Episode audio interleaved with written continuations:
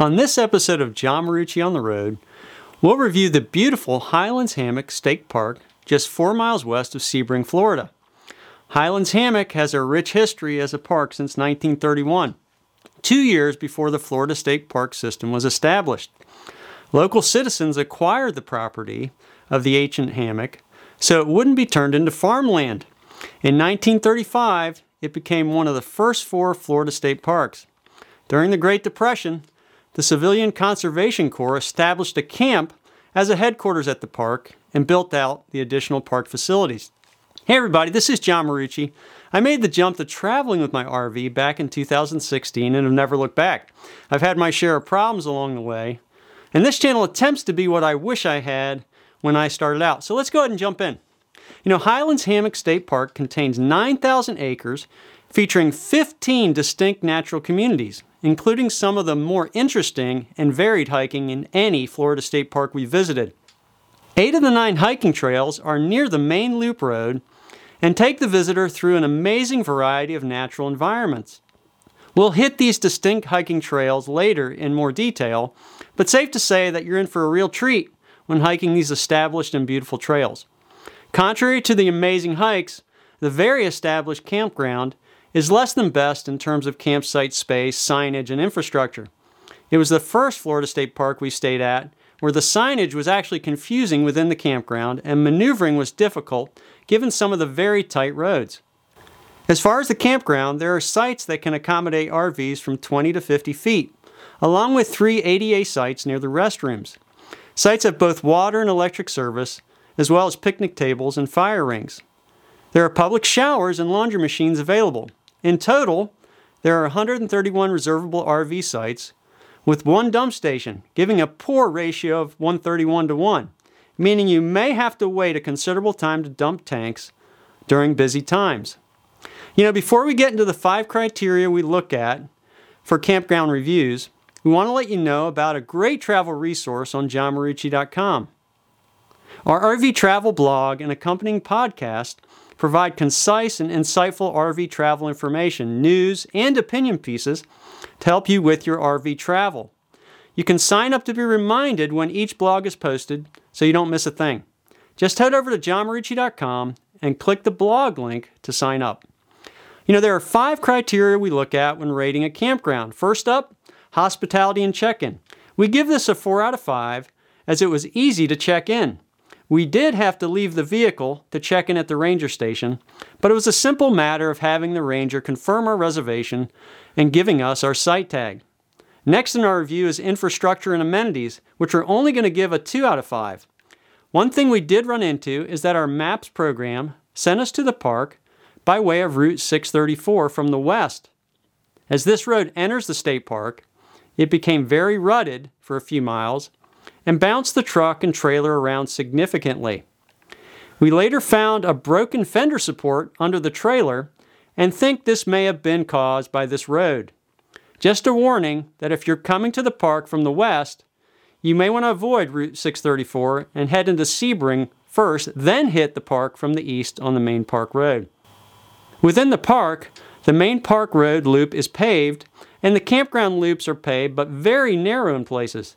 The signage within the campground, however, lacked clarity in terms of what campsites were in what sections of the campground, causing some confusion. More so, since the campground is very old, the campsites themselves are loosely defined and generally very close together. Backing in and leaving were no easy task. When departing, we actually had to ask our neighbors to move their vehicle so we could safely pull away.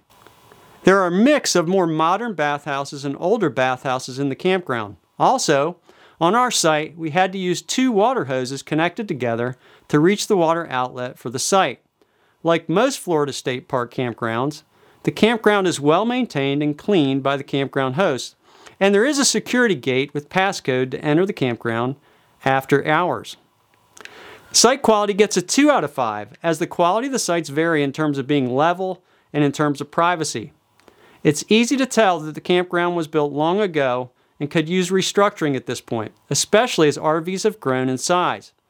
In general, the campsites are not well designed and basically too close together and have little to no privacy. This is too bad as the natural beauty of the park and hiking is on the opposite end of the spectrum. Having stayed at many different state park campgrounds in Florida, the campsites at Highlands Hammock are some of the least desirable. The park should seriously reconsider the general layout of the campground, spacing of the sites, road loops, and signage.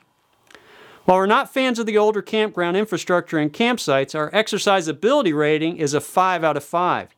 There are paved park roads to run and bike on with very occasional slow traffic. And while there are no water sport options at the park, the hiking is easily some of the best at any park we've visited in Florida. Be aware that most of the trails at Highlands Hammock are relatively easy hikes of limited distances and easy to navigate without much elevation gain. Most people should be able to hike these trails without too much difficulty.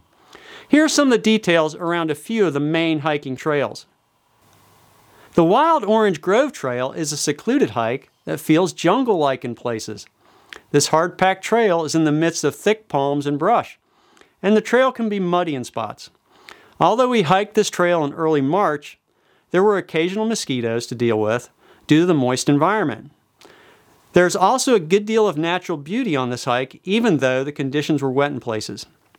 The Alexander Blair Big Oak Trail has one of the older oaks in any Florida state park. The trail is very different from the more jungle like Wild Orange Grove Trail and shows off some great examples of very old oak trees. The main attraction is the big oak in the middle of the trail, which is accessible from the main trail. There is a complete circle trail around the massive oak. The Young Hammock Trail is a different environment from the large trees of the Big Oak Trail or the jungle like Orange Grove Trail, with higher trees creating a beautiful canopy for the peaceful trail. It is a peaceful and quiet trail that is refreshing to walk through.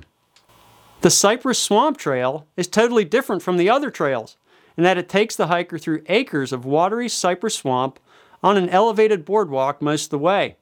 I think pretty much everyone on the trail was keeping an eye out for alligators given the proximity of the single file boardwalk to the swamp and various potential hiding places for alligators.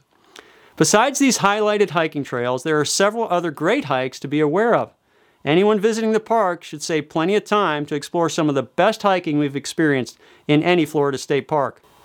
For our final rating, we are giving a 4 out of 5 for workability, as the bandwidth for AT&T was very good, Using an iPhone 10, we had speeds of 36.9 megabits per second down and 0.53 megabits per second up, making it fairly easy to use.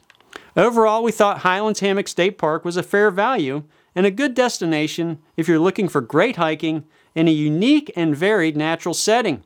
You should be aware that the trails will be buggier during the warmer months, so plan accordingly. Hiking is best in class at this park, even if the campground could use some work. Be aware that larger RVs may have more difficulty maneuvering within the campground and in and out of campsites.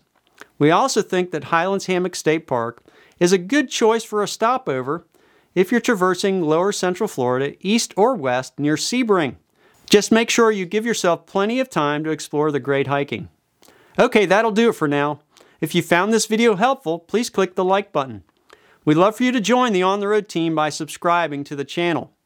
If you want to dive deeper, we put more content and photos on Instagram and Twitter at John Marucci. You can also follow me on Facebook at John Marucci on the Road. Also, don't forget the great travel resources, podcast, and blog available on johnmarucci.com. Thanks for watching. Stay safe. This is John Marucci, and so long for now.